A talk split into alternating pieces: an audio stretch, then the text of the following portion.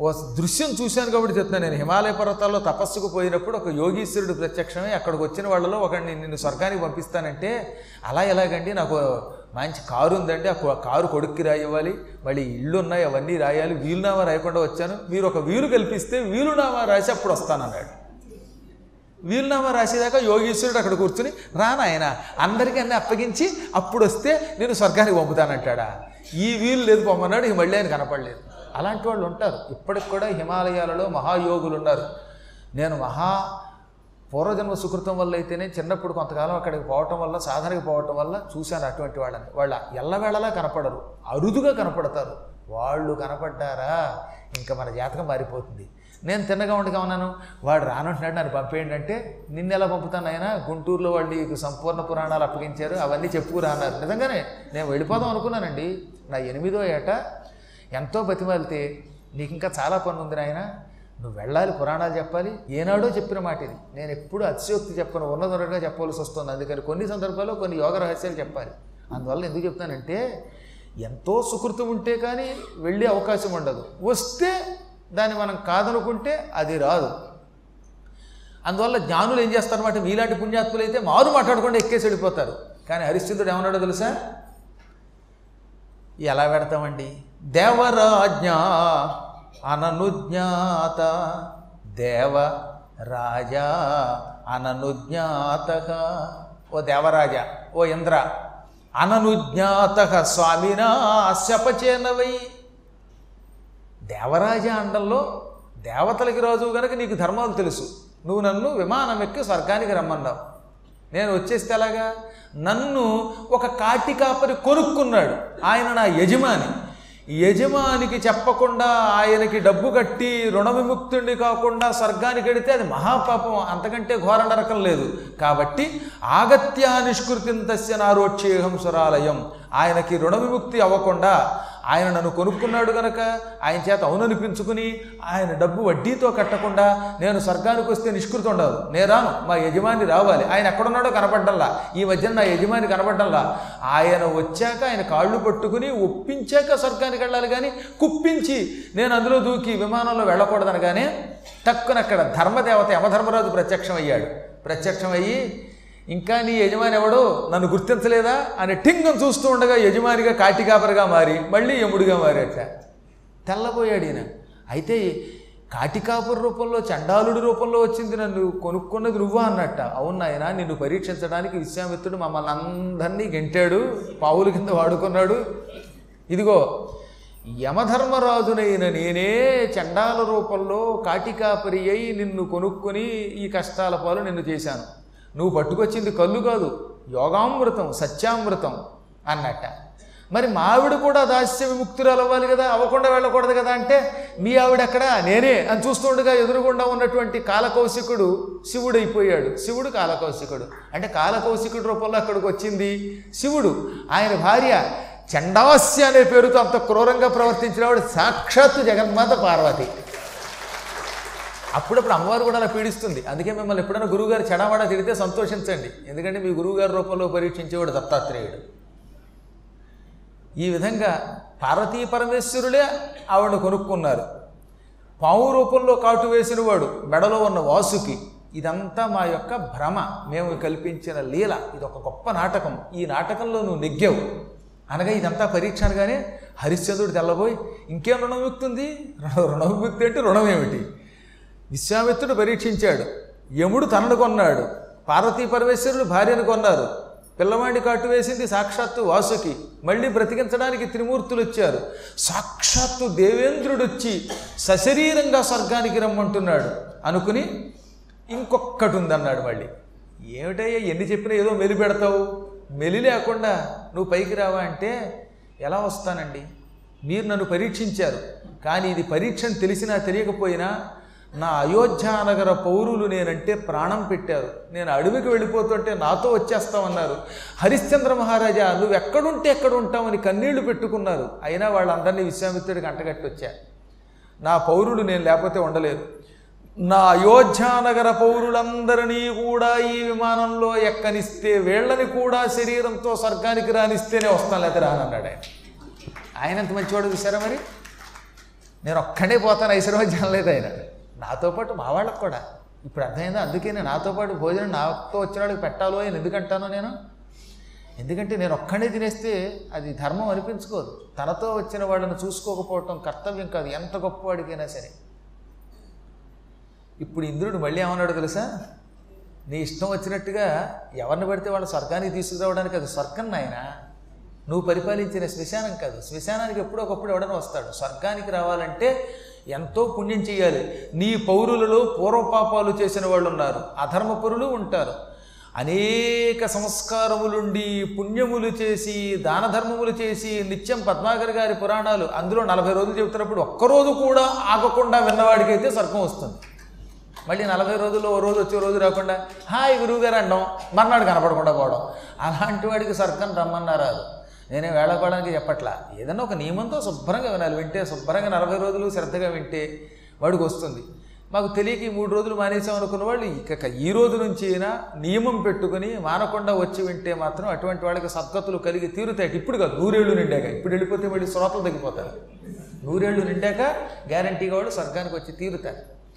కాబట్టి స్వర్గానికి వెళ్ళాలంటే ఇన్ని పుణ్యకార్యాలు చేయాలి. నిత్యం పురాణాలు వినాలి దాన ధర్మాలు చేయాలి అనేకమైన చేయాలి.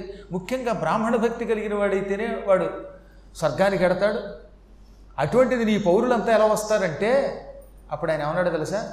నా పౌరులందరూ నన్ను నమ్ముకున్నారు. ఎప్పుడైతే నన్ను నమ్మారో వాడు సత్యం నమ్మినట్టే. సత్యం నమ్మిన వాడికి పుణ్యం వచ్చినట్టే. అప్పుడు కూడా వాళ్ళకి పుణ్యం రాలేదంటే వాళ్ళకి స్వర్గార్హత లేకపోతే నాకు స్వర్గం వద్దు నేను నా పౌరులు ఇక్కడే పడి ఉంటాం నా పౌరులు నాతో రావడానికి ఇష్టపడిన వారంతా కూడా స్వర్గానికి రావడానికి నీ అంగీకరిస్తే నేను వస్తాను. లేకపోతే భూలోకంలో ఉండిపోతానన్నట అప్పుడు ఇంద్రుడు నవ్వి అసలు ఇంత చెప్పక్కర్లా? ఆఖరిసారి నేను మళ్ళీ పరీక్షించాను. నువ్వు నీ వాళ్ళ కోసం స్వర్గం త్యాగం చేస్తావా లేదా అని. నీ పౌరుల కోసం నీ ధర్మం కోసం స్వర్గం కూడా సునాయాసంగా విడిచిపెడుతున్నావు. అందువల్ల నీ పౌరులకు కూడా విమానాలు పంపిస్తున్నాను అని అసంఖ్యాక విమానాలు పంపాడు. అప్పుడు చాలామంది పౌరులు హరిశ్చంద్రుడికి కృతజ్ఞతలు చెప్పి విమానాలు ఎక్కారు. కొంతమంది అన్నారు మేము ఎలా వస్తామండి? మేము యువకులం అండి అని కొందరు. కొందరు రిటైర్ అయిపోయినా మాకు ఇంకా కొన్ని బాధ్యతలు ఉన్నాయండి అన్నారు కొందరు. ఏవో ఉంటాయి రిటైర్ అయిపోయినంత అతని చేత బాధ్యతలు తీర్తాయా? పిల్లలందరికీ ఆస్తులు అప్పగించాలని ఒకళ్ళు పిల్లల పెళ్ళిళ్ళని ఒకళ్ళు తీర్థయాత్రలను ఒకళ్ళు లేకపోతే ఇంకేవో ఉంటాయి. పైగా వార్ధక్యంలో కొన్ని చపలత్వాలు ఉంటాయి. ఒక ఆవిడైతే ఏముందో తెలుసా? వాళ్ళు ఆయన పోయాట ఆయన బతుకున్నంతకాలం ఈవిడ పూతరేకులు మాత్రం తినవలేదట అందుకని ఆయన పోయాడండి పోయింది. ఇంకా నేను ఇప్పుడు పది సంవత్సరముల పాటు రోజు పూతరేకులు తింటే కానీ చావనండి. మీతో తీర్థయాత్రలకు రావాలంటే నాకు పూతరేకులు పెట్టించండి అని ఆవిడ తీర్థయాత్రలకు రావడానికి నేను రోజు పూతరేకులు పెట్టించాలట అంటే నేనన్నాను చెబుతానమ్మా ఆర్గనైజర్కి చెబుతాను మరి ఆర్గనైజర్ గారు రోజు పూతరేకులు పెడతాడో లేదో నాకు తెలియదు నాకే లేదు నీకేం పెడతాడు ఇక. కాబట్టి చూద్దాంలే అన్నాను. ఇది మూడు రోజుల క్రితం ఒక ఫోన్లో జరిగింది తెలిసిన నేను? రికార్డ్ చేసి పెట్టుకున్నాను నేను. కాబట్టి చెప్పొచ్చేది ఏంటంటే అలాంటి కోరికలు ఉన్నవాళ్ళు కూడా ఉంటారన్నమాట. స్వర్గానికి పోదామంటే పూతరేకుల మీద దృష్టి పెట్టుకునే వాళ్ళు ఉంటే ఏం చెప్తాం మరి? అంటే ఇది మానవుల యొక్క నైజం. అందువల్ల కొంతమంది మేము రామన్నారు. తర్వాత హరిశ్చంద్రుడు కూడా నేను నా భార్య స్వర్గానికి రావడానికి ఒక ధర్మం ఒప్పుకుంటుంది. కుర్రాడివేతడు పైగా అయోధ్య నగరానికి ఒక పరిపాలకుడు కావాలి. సత్యం అంటే ఏమిటో లోకానికి చాటేవాడు కావాలి. కాబట్టి పుత్రుణ్ణి మాత్రం అయోధ్య సింహాసనానికి పట్టాభిషిక్తుని చేసి నేను నా భార్య ఈ పౌరుల్లో వచ్చేవాళ్ళం వస్తామని చెప్పి కొడుకుని అప్పటికప్పుడు వాళ్ళందరి సన్నిధానంలో తీసుకెళ్ళి అప్పటిదాకా వాళ్ళు ఉన్నారటండి ఆయన కోసం. ఇంతసేపు త్రిమూర్తులు ఉంటారా? ఇంతసేపు ఈ దిక్పాలకులు ఈ దేవతలు ఉంటారా? ఇంతమంది ఋషులు ఉంటారా? ఉన్నారు. ఎందుకని? ఒక్క సత్యమనే నిష్ఠ ఉండడం వల్ల హరిశ్చంద్రుడి కోసం కాసు కూర్చున్నారు వాళ్ళు. సత్యం ఎంత గొప్పదో ఆలోచించండి. సత్యం యొక్క బలం వల్ల అంతమంది అలా కూర్చుండవలసి వచ్చిందనమాట సత్యంతో దేవతల్ని జయించవచ్చు. సత్యముతో త్రిమూర్తుల్ని జయించవచ్చు. అలా ఆయన కుమారుణ్ణి అయోధ్యా సింహాసనానికి పట్టాభిషిక్తుణ్ణి చేశాడు. ఆ తర్వాత తన భార్యాసమేతంగా దివ్య విమానం ఎక్కాడు. స్వర్గానికి తన పౌరులతో ప్రయాణమై వెళ్ళిపోయాడు. ఇది చూస్తూ ఉన్నటువంటి శుక్రాచార్యుల వారు రాక్షస గురువు. అద్భుతమైన మాట అన్నాడు ఆయన. హరిశ్చంద్ర సమో రాజా హరిశ్చంద్ర సమో రాజా నభూతో న భవిష్యతి. యశ్చైతత్ శృణుయాత్ భక్త్యయా. నైరంతర్యేణ మానవ హరిశ్చంద్రుడితో సమానుడైన రాజు నా భూత. ఎంతో పూర్వం పుట్టలేదు. భూత పుట్టాడు. నా భూత పుట్టలేదు. నా భవిష్యతి. భవిష్యతి పుడతాడు. నా భవిష్యతి పుట్టడు. అంటే హరిశ్చంద్రుడి వంటి రాజు ఎంతో పూర్వం పుట్టలేదు పుట్టబోడు అన్నాడు ఆయన పుట్టలేదు పుట్టబోడని శుక్రాచార్యుడు అన్నాడంటే ఆయన ఎంత స్థాయిలో వాడో ఆలోచించాడు ఈ మహానుభావుణ్ణి నేను కళ్ళారా చూశాను. అటువంటి భక్తుడు అటువంటి నిష్ఠాగరిష్ఠుడు ప్రాణం కూడా త్యాగం చేయడానికి సిద్ధపడేవాడు ఈ ప్రపంచంలో ఉండడు. అని ప్రశంసించి ఈ హరిశ్చంద్రుడి చరిత్రం భక్తితో ఉన్న వాళ్ళందరినీ అనుగ్రహించమని త్రిమూర్తుల్ని ప్రార్థించాడు. అప్పుడు త్రిమూర్తులు అన్నారు తుష్టాస్యు పుష్కరే తీర్థే ప్రయాగే సింధు సాగరే. హరిశ్చంద్ర చరిత్ర చాలా ఉత్తమం. ఈ చరిత్రని భక్తితో ఉన్న వాళ్ళకి సకల శుభాలు కలుగుతాయి. అన్నిటికీ మించి పుష్కరే తీర్థే. రాజస్థాన్లో బ్రహ్మతీర్థం ఒకటి ఉన్నది దానికి పుష్కర తీర్థం అని పేరు. పుష్కర తీర్థంలోను ప్రయాగే ప్రయాగ. ఇప్పుడు అలహాబాద్ అంటాం కానీ అలహాబాదు కాదు ఇలాహాబాదు కాదు. అది ప్రయాగ. బ్రహ్మదేవుడు వెయ్యేళ్ళు యజ్ఞం చేసిన ప్రకృష్టమైన స్థలం. యోగి ఆదిత్యనాథ్ వచ్చాక అలహాబాద్ పేరు తీసేసి ప్రయాగని పేరు పెట్టించాడు ఆయన.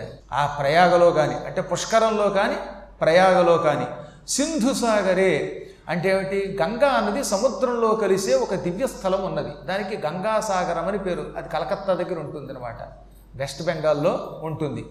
ఆ గంగాసాగరం దగ్గర కానీ దేవాగారే దేవాలయాల్లో కానీ కురుక్షేత్రే కురుక్షేత్రంలో కానీ వారాణస్యాం విశేషత. వారణాసిలో కానీ ఎవరైనా విశేషత అత్యంత శ్రద్ధతో విన్నట్టయితే అంటే ఏంటి అది ఎక్కడ పడితే అక్కడ వినొచ్చు కానీ ముఖ్యంగా కొన్ని స్థలాల్లో వినండి. అవి చాలా గొప్ప శక్తిని ఇస్తాయి అవి ఏమేమిటి పుష్కరం. రెండవది ప్రయాగ. మూడవది గంగాసాగరం. నాలుగవది దేవాలయం. ఐదవది కురుక్షేత్రం. ఆరోది వారణాసి. ఈ ప్రాంతములలో హరిశ్చంద్ర చరిత్ర విన్నటువంటి వాడు పొరపాటును కూడా పునర్జన్మెత్తడు. వాడికి శాశ్వత కైవల్యం లభిస్తుంది. విషువత్తు విషువత్తుల్లో విషువత్తులని సంవత్సరానికి రెండు రోజులు ఉంటాయి. ఇంతకీ విషువత్తులు అంటే ఏమిటి? సూర్యోదయం సూర్యాస్తమానం సమానంగా ఉన్న రోజుల్ని విషువత్తులు అంటారు. మార్చిలోను సెప్టెంబర్లోను ప్రతి సంవత్సరం రెండు రోజులు వస్తాయి. ఆ రెండు రోజులు సూర్యోదయ సూర్యాస్తమయములు సమానముగా ఉంటాయి. ఎందుకంటే వేసవకాలంలో పగలు ఎక్కువ ఉంటుంది రాత్రి తక్కువ ఉంటుంది. అదే శీతకాలంలో రాత్రి ఎక్కువ ఉంటుంది పగలు తక్కువ ఉంటుంది. కానీ సెప్టెంబరు మార్చిల్లో రెండే రెండు రోజులు మాత్రం మీకు పంచాంగంలో ఇస్తాడు విషువత్తులని. అంటే సూర్యోదయం సూర్యాస్తమయం సరిగ్గా ఖచ్చితంగా అది పన్నెండు గంటలు ఇది పన్నెండు గంటలు ఉంటుందన్నమాట. వాటిని విషువత్తులు అంటారు. ఈ విషువత్ కాలంలో దీన్ని విన్నటువంటి వాడు మొత్తం వేదములు పురాణములు నిత్యం వినడం చదవడం వల్ల వచ్చే పుణ్యం పొందుతాడు నరకానికి పోవడం ఇక గ్రహణే చేయవ. గ్రహణంలో చదవాలి. గ్రహణంలో హరిశ్చంద్ర చరిత్ర వింటే సూర్యగ్రహణం చంద్రగ్రహణాల కాలంలో రేపు మళ్ళీ మనకి ఆషాఢ పూర్ణిమ నాడు చంద్రగ్రహణం ఉన్నది. అటువంటి రోజున కనుక విన్నట్టయితే ఈ కథని మళ్ళీ చక్క రికార్డు చేస్తాం కదా. చక్క యూట్యూబ్లో లైవ్ ఇస్తున్నారు. శుభ్రంగా వినండి. పెట్టుకుని హరిశ్చంద్ర చరిత్ర వినండి. అటువంటి వాడు అసలు యముడి ముఖం చూడదు హాయిగా టీవీగా స్వర్గానికి పోతాడు. సకల వేదములు సకల పురాణములు నిరంతరం విన్నవాడు పారాయణ చేసినవాడు ఏడు కోట్ల మహామంత్రములు అనుష్ఠానం చేసినవాడు. ఇటువంటి వాళ్ళు పొందే ఫలం హరిశ్చంద్ర చరిత్రని గ్రహణం నాడు విన్నవాడు పొందుతాడు. నిత్యం కురుక్షేత్రంలోనూ పుష్కర క్షేత్రంలోనూ గంగా తీరంలోనూ బంగారము దానం చేసేవాడికి వచ్చే ఫలితం ఈ హరిశ్చంద్ర చరిత్ర భక్తితో విన్నవాడికి వస్తుంది. హరిశ్చంద్ర చరిత్ర నరకం నుంచి విముక్తి కలగజేస్తుంది. కుటుంబ వృద్ధిని ధనధాన్య వృద్ధిని ఇస్తుంది. అని హరిశ్చంద్రుడి యొక్క చరిత్రకి ఫలశ్రుతిని త్రిమూర్తులు విధించారు. ఇదంతా ధర్మపక్షులు జైమిని మహర్షికి చెప్పారని మర్చిపోకూడదు. జైమిని చాలా ఆనందపడిపోయి తదనంతర కథ ఏమిటన్నాడు?